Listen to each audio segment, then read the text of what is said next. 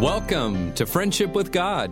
Today, Tom Cantor will finish his message on God made from John 1 and 1 Corinthians 5, as well as Philippians 2. This message and previous messages are available for free download at friendshipwithgod.org. Because he was made sin for us. Look back in Isaiah 53. There's a word there that, uh, that, that appears five times in two verses. That it's, it's, it's, it's shocking, it's stunning when you read it the first time. Verse Isaiah 53, 4 and 5. He, it's the word our. He says, He's borne our griefs. He's carried our sorrows. He was wounded for our transgressions. He was bruised for our iniquities. The chastisement of our peace was upon him. With his stripes we're healed. That means those were my nails. Those were your nails. That was my cross. That was your cross over there in Calvary. That was my death. That was your death. But he took it. Why? Because, verse 6, Isaiah 53 6, all we like sheep, we went astray. We turned everyone to his own way. And that was our theme song. We were just like Frank Sinatra. I did it my way. That's a theme song in hell. I did it my way. You know what the theme song is in heaven? I did it God's way. I did it God's way. Says, and, and so, what is God's way? The Lord laid on him the iniquity of us all. It was laid on him. Not just our sins, not just the sins of the Jewish people. 1 John 2 2 says, He is the propitiation for our sins, not for ours only, not, not for ours only, but for the sins of the whole world. It says, This tells us that the Lord set on him the iniquity of the whole world. Isaiah 53 11 says, He shall bear their iniquities. He shall bear. This tells us he was willing to have the Lord lay on him the iniquity of us all. Verse 12, he bare the sin of many. Now, why did God lay all of our sins on him? Why did he do that? Because in verse 11, again, going back to doing it God's way, verse 11, it says, by his knowledge. It's not your knowledge, it's not my knowledge, it's God's knowledge. And it's the knowledge of the Lord Jesus Christ. He said, by th- his knowledge, he knew that my righteous servant could justify many, many people. Many, many. But for he shall bear their iniquities. By bearing their iniquities. That's the knowledge. So, in other words, God says, I know how I'm going to justify lost sinners, sinners who deserve hell, sinners who are defiled, sinners who rebel against me, sinners who don't want anything to do with me. I know how to wash away all their sin through a righteous man. A righteous man, a truly righteous man. Qualifications, you see him at the end of verse 9. A man is required who's never sinned, who never did, who never thought, who never said any violent word or act. A righteous man who never thought and who never said any deceptive word. This, qualify, this disqualifies, disqualifies every person. When I read it, I say, okay, I'm out. It disqualifies because there's nobody like that. So a servant is required. Not just a righteous person, but a willing person willing to accept to have all the sins of man, all the iniquities of the rebellious, all the going astrays, all laid on him. By his knowledge shall my righteous servant justify many, for he shall bear their iniquities. Verse 8 God is speaking and explaining why. And he says, For the transgression of my people was he stricken. He died for the sins of God's people and for all people. He looks on the sin and the rebellion of the Jewish people, and he says, Even though they've sinned, even though they've gone away from me, they're still my people. I love my people. I want to save my people. I want, I will lay down the life of my son for my people. Now, that's why it says in Isaiah 53:10, it pleased the Lord to bruise him. He hath put him to grief. Why did God do this? You know, keep your place here in Isaiah 53 and turn back to 2 Corinthians 5 21, where we just were. 521, kind of looking at both places. Now look at it. 2 Corinthians 5.21, it says, For he hath made him to be sin for us. Ah, Isaiah 53, 6. The Lord hath laid on him the iniquity of us all. For us. Isaiah 53 8, for the transgression of my people was he stricken, who knew no sin. Isaiah 53 9, he had done no violence, neither was there any deceit in his mouth, that we might be made the righteousness of God in him. Isaiah 53 11, by his knowledge shall my righteous servant justify many. Having saved us, everything comes to us with two words at the end of 2 Corinthians 5. It's 521. In him. Everything we have is in him. We're not just saved and walk away and say, well, that's very good, that problem solved, now where do I go? No, no. We are, this is a God to keep. This is a God to love. This is a God to be attached to forever. This is one where we run to the doorpost of his house and hold out our ear and say, Put the nail through, mark me for life. I'm going to be yours forever. Now, we started off and we saw the wonders of, of what God made. He made the earth, He made the heaven, He made the wisdom. We saw that that was the Lord Jesus Christ. Now, we close by a verse that actually he didn't know, but Jeremiah quoted my verse. He didn't steal my verse, he quoted the verse. I mean, it was God who put it in his mouth. It's Philippians 2 7 through 8.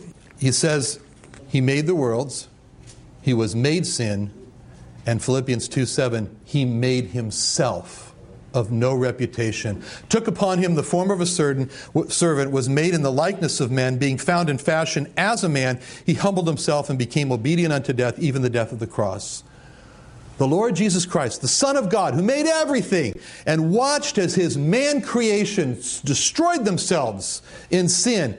And then, knowing what the will of the Father was, he knew what the will of the Father was, who so loved the world that he decided to ask God the Son, Are you willing to have the iniquity of the world placed on you? You know, he could have said no. I mean, we talk so much about free will, the free will of man. You know, you know who also has a free will? God the Son, He's got a free will. He could have very easily said, No, no, no. He says, I won't do it. That's way too much to ask of me. Are you kidding? Have laid on me personally the sins I didn't do? Sins I awful sins? Take that cup of iniquity? You want me to do that and be judged? I'm innocent. And I'm repulsed by it. No, I won't do it. I won't do it. He could have done that. He absolutely could have done that. But he didn't. As a matter of fact, he said just the opposite of that. If you turn to Psalm 40, verse 7 and 8, you get his reply to when he was asked by, by, by the Father if he would go. Psalm 40, verse 7 and 8 says, and you can almost hear the says, Will you go for this and have the sins of the world laid on you? And then said I, Lo, I come. Lo, I'm going. In the volume of the book, it's written of me. I delight to do thy will, O my God. Yea, thy law is within my heart. Wasn't grudgingly, like, all right, if I got to, I got to. Like, after all, I got to have the reputation hold up. No, it wasn't that way at all. But he said to the Father, here I am with an eagerness. I'm on my way. I won't let you down. I'll finish the work that you gave me to do. I delight to do your will. That's my greatest delight. Give me the work, Father. Give me the work, and your work will become my work. I'll get married to this mission. I long to be able to come to you and to say, Father, I have finished the work thou gavest me to do. John 17. That's my chief delight. I'm so much looking forward to it. I'll leave now, but I'll, I'll come back. I'll come back with, with, with crucifixion marks in my hands and a, and a spear mark in my side. But when I return, I'll take that hand with the crucifixion mark and you'll see me go like this. I'll salute you, Father, and say, I did the work you gave me to do. I finished it. I kept myself clean when I was in a filthy world. I kept myself sinless and I poured out my blood, my soul unto death to save sinners. And all along the way of his life, he continually reaffirmed that commitment to his work. When he was in the Garden of Gethsemane, when he saw the cup of sin and he realized it all and the struggle, it says in Matthew 26, he went a little further, he fell on his face, he prayed, saying, Oh, my Father, if it be possible, let this cup pass away, pass from me. Nevertheless, not as I will but as thou wilt. He could have in that Garden of Gethsemane, at that moment when he took, he turned and he saw his disciples sleeping there in, in, in, during his struggle. He said he could have said, "They don't even appreciate what I'm going through for them."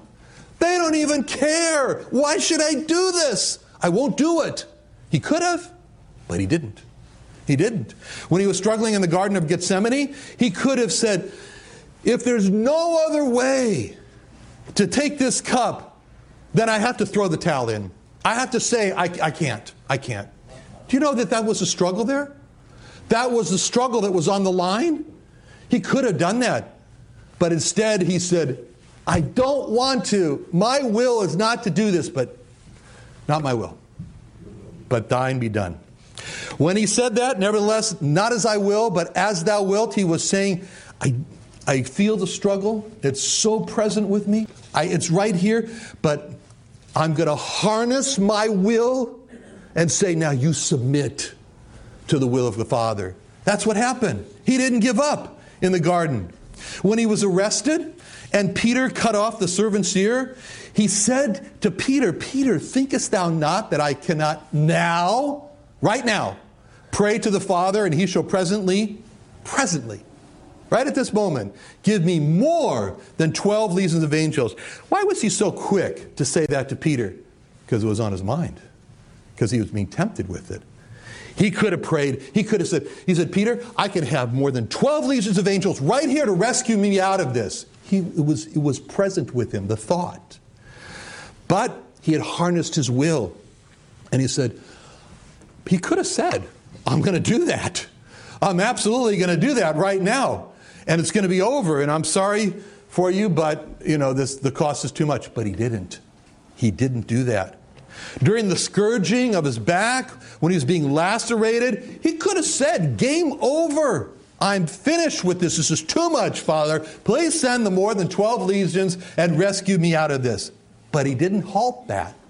When they took him and they were driving the nails in, when they had him down there on the, on, on, on the floor, uh, on the ground, and that Roman was holding his, his, his arm and he was hitting, he didn't have to say, Hey, Antonio, I got a struggler here. Let's get a little help.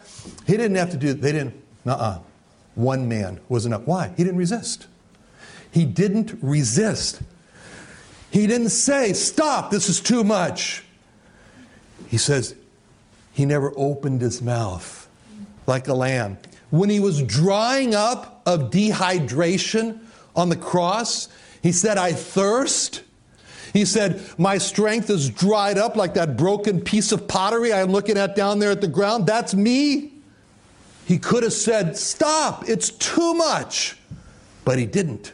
He didn't. You know why? Because he made himself of no reputation. He emptied himself. He emptied himself. He turned his back on all that he was, all his glory, all his power. He took off that robe of glory, put on a new robe, a robe of a servant, a robe of man. He humbled himself and he became obedient to the Father. Even when the Father asked him to die on a cross for our sins. That's why it says in Isaiah 53 7, He was oppressed, he was afflicted, yet he opened not his mouth. He's brought as a lamb to the slaughter, as a sheep before her shearers is dumb. He openeth not his mouth. No protest. You know why we worship him especially? Because he had a free will not to do it. And he chose to go all the way to the cross for you, for me. That's a great Savior. That's a great Savior. Closing, three verses to take away this morning John 1 3 all things were made by him. 2 corinthians 5.21 he hath made him to be sin for us. Philippians 2:7 he made himself of no reputation. Now that's a great savior Tom, it's been a wonderful message that we've had the past two days on how that God made. And you brought out the importance of those last two words from 2 Corinthians 5:21 where it says in him. Now, following that thought, what does the Bible say further or teach us about what we as believers have in him. Those are great two words, in him. Oh, we could just go through the Bible and look for the in hymns and we hold on to each truth that it teaches us. We just saw 2 Corinthians 5:21 that in him we have been made the righteousness of God. We have righteousness in him. The most famous verse in the Bible, John 3:16, for God so loved the world, he gave his only begotten son that whosoever believeth in him should not perish but have everlasting life. So what do we have in him? Salvation. The fact that we will not be sent to hell to perish, we have all of that in him. Great truth in John 1 4. In him was life, and the life was the light of men. What do we have? We have in him our life, our everlasting life. We have in him our light in a very dark world. Our understanding comes from in him. Acts 10:43 says, "To him give all the prophets witness that through his name whosoever believeth in him shall receive remission of sins. We have forgiveness. We have the fact that our sins have been blotted out or erased in him. Colossians 1:19 says for it pleased the Father that in him should all fullness dwell. What do we have in him? We find God in him. Colossians 2 7 says, rooted and built up in him, established in the faith. What do we have? In him we have stability of life. We were so unstable before we came to him, but in him God has made us stable in the faith. Colossians 2:10 says, "And ye are complete in him, which is the head of all principality and power." We are so broken. We are so incomplete in ourselves. We just take one look at ourselves and we say, "Oh, what we lack." But in him, in the Lord Jesus Christ, we have completeness. We have wholeness. And then we also find that in a very, very dark world, as we mentioned already, in him was life, and the life was the light of men. 1 John 1 5, this then is the message that we have heard of him, and declare unto you that God is light, and in him is no darkness at all. So we find here that we have not only light, but no darkness at all in him. It's very interesting when you put all these together because you can take the opposite and you say, outside of him, from 2 Corinthians 5.21, we have no righteousness. Certainly not the righteousness of God, but in him we have the righteousness of God. Outside of him, from John 3:16, we have no salvation at all from the coming judgment. But in him we have salvation to be saved from the wrath of God in hell. Outside of him, according to John 1 4, we have no life. That was given to us also in 1 John 5 12, where it says, He that has the Son hath life. He that hath not the Son hath not life. So outside of the Son, we have no life. No life at all. But in Him, we have life. Outside of Him, there is no forgiveness of sin. No forgiveness. Doesn't matter how many old ladies we help across the street, it's not going to buy our forgiveness. There's only one way to have forgiveness with God, and that is in the words, in him whosoever believeth in him shall receive remission of sins from the colossians 1.19 we say we don't find god outside of him. Outside of him we stumble around in the darkness and we grovel but we do not find god. But in him we perfectly find god. In him all the fullness of the godhead dwells. As far as stability goes from colossians 2 7 we said that in Him we are stable, but outside of Him, there's no stability.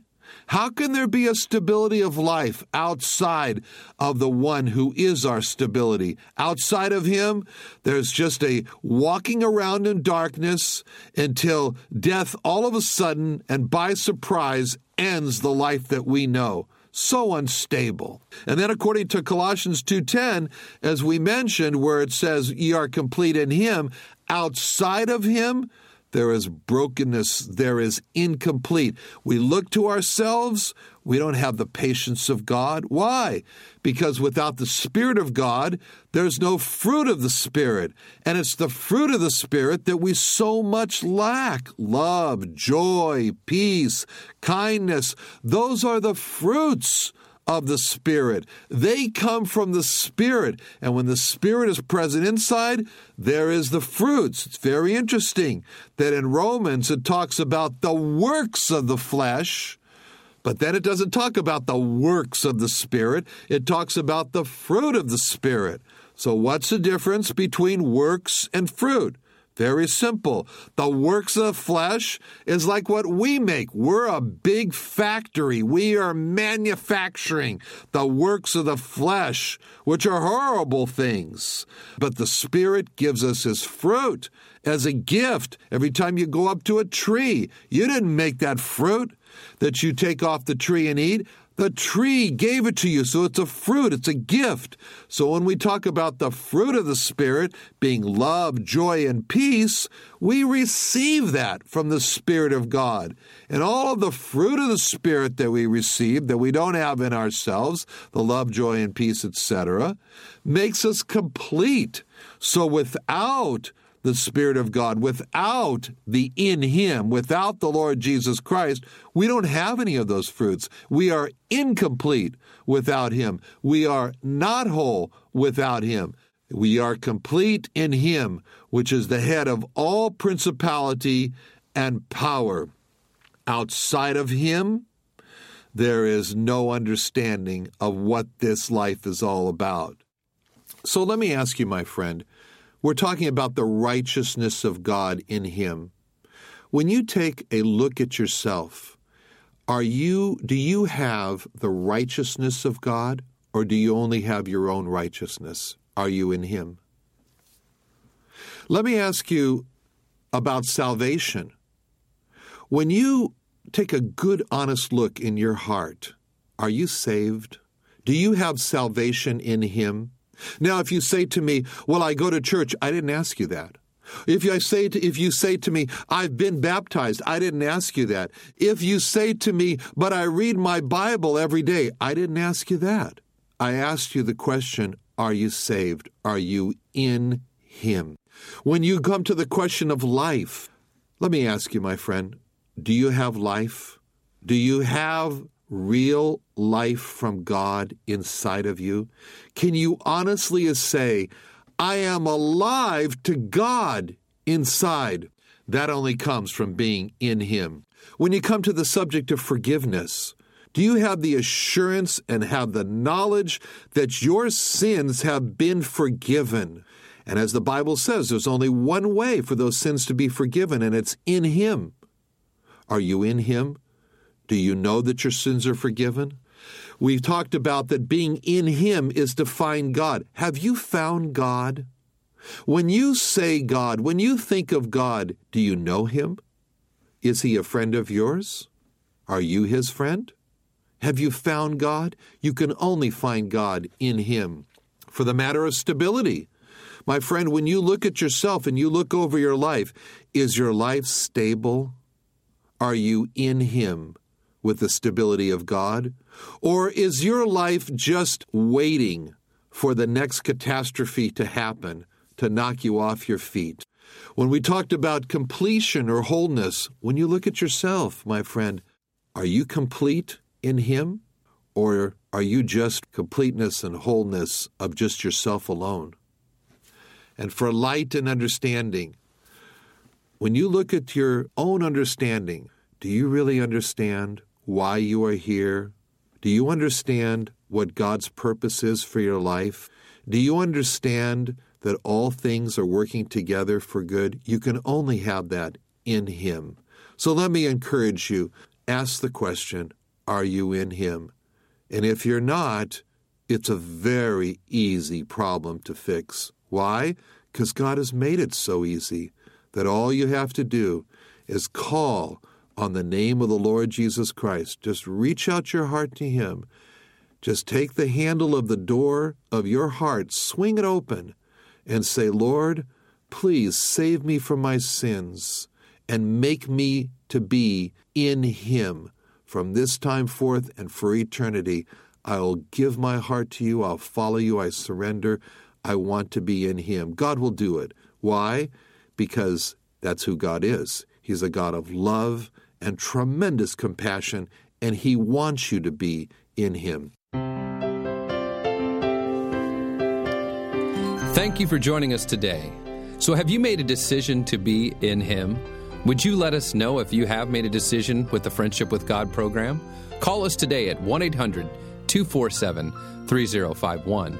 Once again, that's 1 800 247 3051. We'd like to hear if you've made a decision to trust Christ and be in Him, or if you would like to help someone else be in Him today with the gospel, especially the lost Jewish people that you know and are friends with or have family members or coworkers. We can help you to reach them, or we can help you if you've made a decision. Call us today at 1 800 247 3051. Go to friendshipwithgod.org to get a copy of this message for free. Join us again next week.